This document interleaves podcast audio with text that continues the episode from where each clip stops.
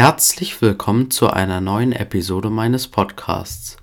Heute möchte ich euch erzählen, warum Action- und Science-Fiction-Filme in Zeiten von Streaming äh, dafür verantwortlich sind, dass es das Kino immer noch gibt. Schauen wir erstmal auf andere Genres.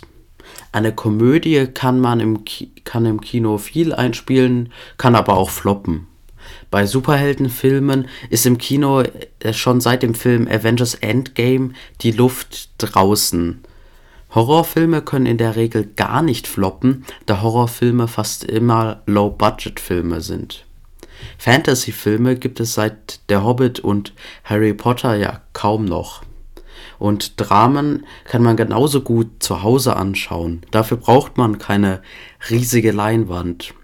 Bei den Science-Fiction-Filmen äh, setzt man aber auf großes Spektakel. Der Zuschauer will großes Spektakel sehen und deswegen wird gerade auch Dune Part 2 in den Kinos so gelobt, weil äh, Denis Villeneuve äh, ja anscheinend ein großes Spektakel zeigt.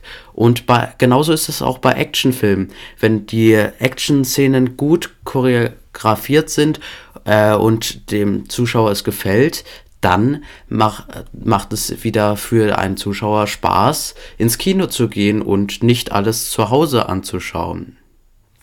Das waren auch schon meine Gründe. Bis zum nächsten Mal, euer Johannes.